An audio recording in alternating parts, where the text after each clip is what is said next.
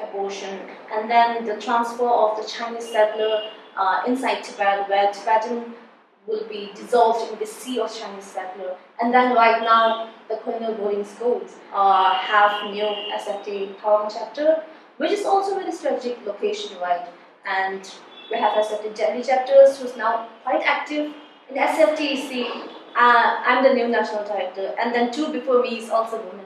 And right now, as the international di- executive director is also a woman, Pema. Pema. Yeah, Pema. She's supported this much year, and now she's in exile, and she's not retiring. She's still going on uh, and advocating for our movement.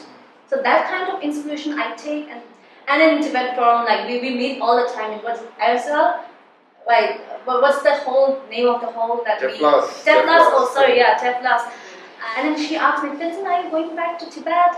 And I was like, no. And it like kind of you know struck me like I haven't seen Tibet. I don't know when I'll see Tibet. But she thought I'm going one week holiday to Tibet. And then we talked, and she thought Tibet is a small city. Unsilenced Voices of Young Tibetans is a podcast presented by the Foundation for Nonviolent Alternatives, where young Tibetans share their personal stories, experiences, opinions, and journey in exile. So, Namaste, and welcome to our FNVA podcast, Unsilenced Voices of Young Tibetans. In today's episode, we'll be telling you about one of the biggest grassroots based student body organization in the Tibetan diasporic community, how they function, what their goals are, and the very journey of the Tibetan who is currently leading the India National Director position of this very organization, which is the Students for a Free Tibet. Welcome to our show, Nindi Passang la. Thank you for inviting me. So, Passang la, firstly, could you tell us about what the genesis of Students for a Free Tibet is, and what was the story behind its formation, and what are the major initiatives that it undertakes? Um, Student for Free Tibet was founded in the year 1994. The story behind it is like in 1989, when His the Dalai Lama won the Nobel Peace Prize, it kind of garnered a lot of public attention, a lot of global attention toward the Tibetan freedom movement. Uh, but then there was no space for both Tibetan and non-Tibetan to work together toward the freedom movement. So that's how SFT came into being. Some young Tibetan, non-Tibetan activists and students came together and they founded uh, SFT. And um, it was it, it's not chapter-based network all around the world.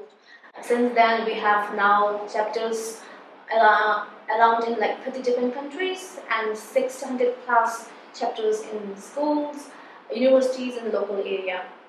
And I am a national director at SFT India. SFT India was founded in the year 2000 uh, with a similar goal.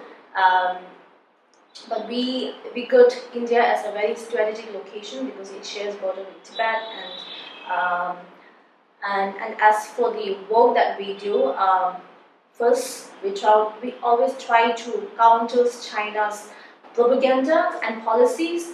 Uh, we try to do that through educating people, to uh, grassroots organizing, through doing a lot of non-violent direct actions, um, and through like different uh, strategic campaigns. Uh, we try to advocate for Tibetan freedoms and political freedom and Tibetan independence. And the second thing I would like to say is we try to gather, try to um, uh, advocate and also train Tibetan young Tibetan activist youth uh, around the world. Um, we, we do different kind of programs, some annual programs, some like immediate program to uh, bring awareness about Tibetan issue and to let people know the importance of our movement. So, Passang, you rightly, Passang, you rightly mentioned how SFT was founded in 1994, SFT India was founded in 2000, but there must be certain names behind these, right? So, could you tell us the names behind these? Uh, sure, if I tell you like few of the names, uh, SFT International was co-founded by John Hocevar, who is right now the Greenpeace International's Ocean Director, and um, for SFT India, there's a group of Tibetans. Kamal Sijila, who's right now artist, is also one of the co-founder, and there's Tenzin Chunla, and then many more who also like co-founded SFT India also, or and many more like Tibetan students at that time. Too. Definitely, and I find a lot of Tibetan youngsters, you know, continuing to found new SFT branches. Because recently, I think you met these Tibetans, right? uh, the recently concluded Tibet Youth Forum, Mm-hmm. where we had uh, members coming from Netherlands, Rotterdam to be particular, a lady by the name of Desi, she, she is the founder of SFT Rotterdam, if I'm not wrong. Yeah, yeah. She and Pinsel is also there, right? So, you've been leading SFT India for a while now. You're well aware of the atrocities that our Tibetan sisters and brothers undergo in occupied Tibet under the illegal colonial occupation of the PRC. What are the de- latest developments happening now and harrowing news that is coming from Tibet? Um, I've been leading SFT India. It's only been like it's not even been two months, but yes, I've been a part of SFT for a long time. Uh, and um, as and it's true that atrocity that's right now happening in Tibet, uh, China is um, still pursuing this one uh, policy uh, where they try to obliterate the Tibetan's identity from all the front, right? Mass sterilization, forced abortion, and then the transfer of the Chinese settler uh, inside Tibet, where Tibetan will be dissolved in the sea of Chinese settler. And then right now, the colonial boarding schools. And all the Tibetans, like most, I, I can say all the Tibetans in Tibet is suffering uh, from murders, they forced abortion, loss of their child, loss of their man, um, they were tortured, they were raped, uh, and they were even like they were silenced, right? And we, as a Tibetan in exile in a free country, it's our responsibility to do justice to them. And then all of them, even in such torture, they never stop fighting for the justice, Tibet and for Tibetan movement. Oh, indeed, Passang. In such uh, a circumstance, what can we, the Tibetans who are not under their governance, under their strong arm tactics, who are free, living in the free world, do such an initiative that can help our very own Tibetan sisters and brothers? Um, yeah, sure. The activism has no like uh, secret sauce or anything, and but I would say right now the world, which is overflowing with information, to gather the attention toward our cause, we need to have some innovative approaches, right? So I would say uh, we could use artistic expression like arts, music, the podcast like that we do right now, and a lot of uh, creative uh, ways to um, spread the awareness about Tibetan issue to the public, and then it will like uh, try it will try to try to get the uh, uh, global attention toward our movement. And I think that's what our young people can do. And I would say that whatever you do, how small it may seem, it's definitely going to uh, contribute to the larger part of the movement. So never give up, and you can continue to do it. Going along these very lines, like uh, you said to us very clearly that it's only been a few months since you have been leading the SFT India chapter. So, what are your ambitions? What are your current plans of SFT India moving ahead? And are there any new sort of innovative ideas that have come across your mind which you would like to implement? And on top of this, are there any challenges that you face while implementing these very initiatives? Uh, sure. Um, right now, like our SFT India's goal, like for past this year and maybe like uh, few in future, like few years, is our grassroots. I say SFT is a chapter-based network, but then after the COVID, a lot of our grassroots has become inactive. Um, because of the COVID, of course, and then now we are trying to rebuild it. We are trying to uh, get more uh, connected with the grassroots base, and so that you know, because our strength our youth, it's our chapter, it's our strength. So we have to work on that. That's that's our goal. So we are doing all kind of uh, innovative or like maybe um, the old uh, way of doing. We try to reach to them, and that's our goal. And then recently we uh, have new SFT Tawang chapter, which is also very strategic location, right? And we have SFT Delhi chapters, who's now quite active, and then we're trying to like activate the existing chapters and find new more chapters to work toward the movement. Definitely, Passang. And um, are there any sort of challenges? Because something Yes. that I usually hear, I think I can say it on record. We have this saying among the Tibetan community how certain families, for that matter, are working in well-established institutes, I think I can it that. Like they sort of give the cry to our very Tibetan youngsters to not join in such organizations. Do you think this is like a major burden or a challenge to youngsters in partaking in such activities? Um, I would say uh, the people, the parents, they all want like bright future for their child, right? And I know working in SFTs it's all the resilience and the determination that you have to have. So I can see why the parents want their child not to be part of such organization, but it's also very saddening because it's all of our responsibility. We have saying that born Tibetan is a born activist. That's what we say all the time, and that's true. That's a very big challenge that we face, um, because earlier we all like to think we all think that like, Tibetan as a Tibetan they all want to work for our movement. So our focus is on non-Tibetan.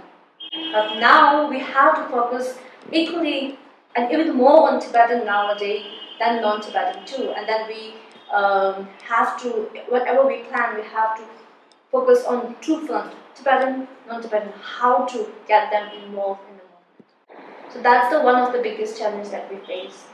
Moving along, Passang, you are a young woman in our Tibetan diaspora community, and you're also someone who, I can say it, like who beat cancer for that matter.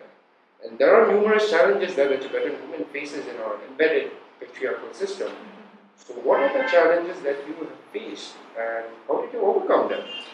Um, I would say um, it's true. The traditional gender roles and expectation is always there. Like it's it may somehow kind of um, restrict our freedom of maybe our expression and our opportunity.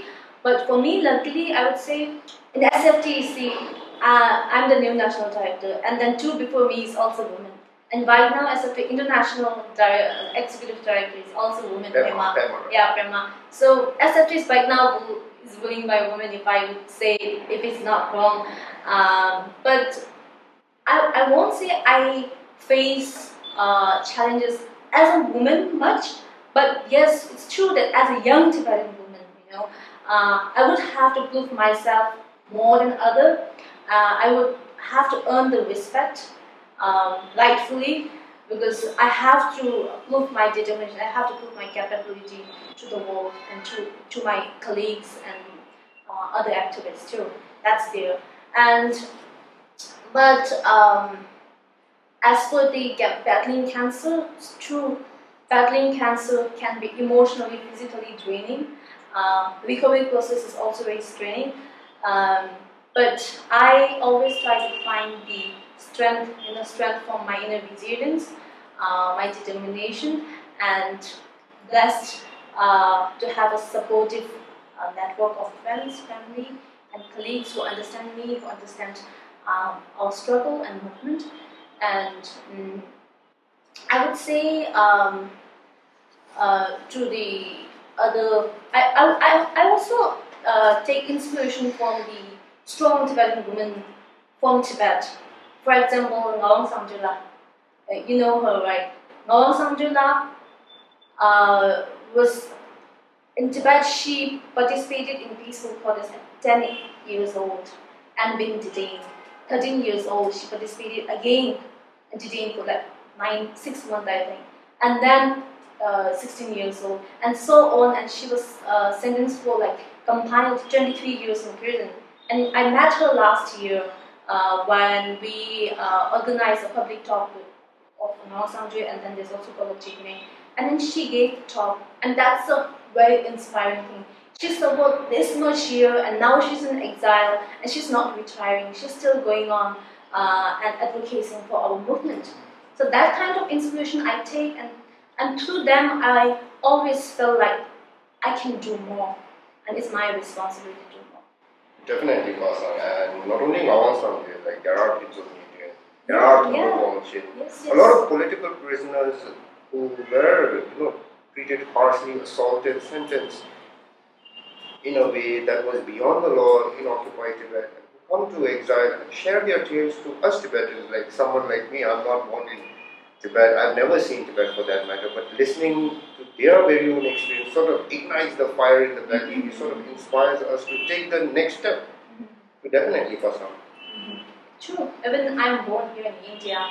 My parents is also born in India. I'm third generation here. I've never seen Tibet, and hearing their stories kind of like you ignite the fires in me too. Definitely. So, moving along, like uh, talking about your personal life, life for that matter. Like we were together at JNU a few years back before the COVID pandemic hit us, and I also was privileged enough to work together with you at the JNU Tibet Forum as executive. So, what I wanted to ask you was, do you think uh, that studying in JNU sort of had a major impact in your current disposition and to your development? And also on top of this, do you think more Tibetans need to study not only in JNU but various prestigious institutions around the world? Um, yes, definitely. Uh, JNU has left a huge imprint- on me uh, because I was I studied my bachelor in DU, and I won't say DU is bad, but then I, I personally haven't really learned much from my classes. Uh, I won't blame the teachers; it's all, all on myself. But yes, um, I was, and I at that time I was more involved with activism. I was more, I'm more involved with knowing what's actually happening in Tibet. It's my learning process at that time. Uh, and and but in JNU, um, I like the uh, culture of relationship between the professors and students, like two two entity relations. And in Tibet Forum, like we, we meet all the time in what's ISL, like what, what's the whole name of the hall that we Teflas. Teflas, oh sorry, yeah, Teflas. And uh, we debate a lot, right? We do a lot of quiz. We debate on current issue, current political issue, um, on the books, on the thinkers that we learned. And I debated a lot with uh, seniors, uh, PhD scholars, and then it kind of um, made me want to study, like you know, further, and make me want to like read the things not only for the exam, but like you know, for, for the knowledge. So that's definitely there, and I would recommend all of the Tibetan to uh, join the prestigious university. Um, and then if you want to join JNU, I will also recommend JNU. Definitely, Passang. And adding more on your T plus thing, like I think I can add that some of the debates even go as long as early morning, Morning, and yeah. you know, going back to bed would be like hearing the birds chirp. So Yeah. nostalgic memories, but something that really, you know, uptakes us Tibetans and makes us do more. Mm-hmm. So Passang la, on all like you've narrated a lot of things, you've shared your own story, the activities of SFT. Based on all this, what was the main reason that you know pushed you, or even should I say, like led you to join SFT in the first place? Oh, yeah. Um, so, when I was child, um, I, I, I saw a lot of protests that's happening in exile, especially in 2008. There's a lot of candlelight visuals in our Dharamsala. Um, I so I know the a, a basic idea, like you know Tibet being occupied in 1959, and like you know we are refugee. We are always said that there's art on our forehead every time in school, right? But um, and then in college, um, that's the eye-opening moment for me when I that, at that time we have Lhakar movement, right? One of my favorite movements, and I wear chupa every Wednesday. Even now I do. So I to college I also wear chupa, and then a lot of my Indian friends will ask me about my chupa, and then I get to interact with them about Tibet. But I realized that I don't really know much, like especially not about like, the situation inside Tibet, about the political prisoner, the campaigns, the ongoing campaigns, the news about Tibet. I just know the basic facts only. And and then this one moment when one of my my Indian friend asked me, we have a term break after exam, right? Like a- week term break. And then she asked me, Vincent, are you going back to Tibet? And I was like, no. And it like kind of you know struck me I haven't seen Tibet. I don't know when I'll see Tibet. But she thought I'm going one week holiday to Tibet. And then we talked, and she thought Tibet is a small city in India. That's what she thought, and we are political science students. And then that time, it made me realize that if I don't advocate for my country, it's my responsibility, and then no one will know about Tibet. I went back that evening and I joined SFT. And then I learned things, I learned, and learned, and I did a lot of protests, a lot of um, advocacy, and then being part of SFT since then. I think it's 2015. Since then, I've been part of SFT. And even up to ICA. Definitely, Pastor, and it's really inspiring to hear such tales of you know a young Tibetan realizing what they have to do, and you know you called out what happened during the 2008 event, and I also remember in school like I didn't know much about all this happening, but we as youngsters were not forced, but we shaved our head by ourselves. It was a sign of protest, so I don't know. These things were also happening. So on that note, like uh, I think we're short on time or something, so know, I can finally say that whether you have any special words or messages that you would like to share to our fellow Tibetans worldwide, plethora of Tibet supporters, and also to all those amazing Tibetan women out there, many of whom you rightly pointed out, like are doing good things. Um, I uh, would say that, as I told earlier, activism has no source, like not secret source. It's just a bunch of people who uh, decide to, to show up and use their skill sets, what they know, uh, to uh, kind of uh, reach the goal of film, uh, justice, and and then the Instagram photos of uh, Instagram photos and videos of people giving speeches uh, during protests is not. It's just a small part of activism, right? There's a lot of people who work behind the camera, and I think we should all applaud them, support them, and uh, respect, appreciate them. And and and but the sad thing is, um, not many people are involved in the activism. Um, and I will request all the Tibetan, non-Tibetan both who are in free country, who have, who are housed, who have time, and uh, who are free, should, uh, and I request you to be part of the movement. Uh, give your skills uh, for a better, better cause, for the justice of Tibet, and I will say all the remarkable women out there, um, your resilience, your determination, your uniqueness is your strength, is your greatest asset. Never give up and you can rise above whatever is seeking to bring you down. You can challenge the challenges. so on that note, I thank you so much, Masama. Uh, I wish you and your whole SFT India team lot of successes and I can see what sort of activities you're doing and it's really inspiring for me and I believe a lot of other Tibetan youth out there and I hope that many of them can follow in your and your footsteps and work along to eventually resolve the Tibet-China conflict and celebrate a good sort of picnic, a get-together in the lawns of the Norbulingka, you know. I hope so too. In the near future, I really hope that to be in Tibet, in the free Tibet. Yeah. Thank you. For more updates and videos by FNVA, click on the link and please subscribe to our channel. Thank you for watching.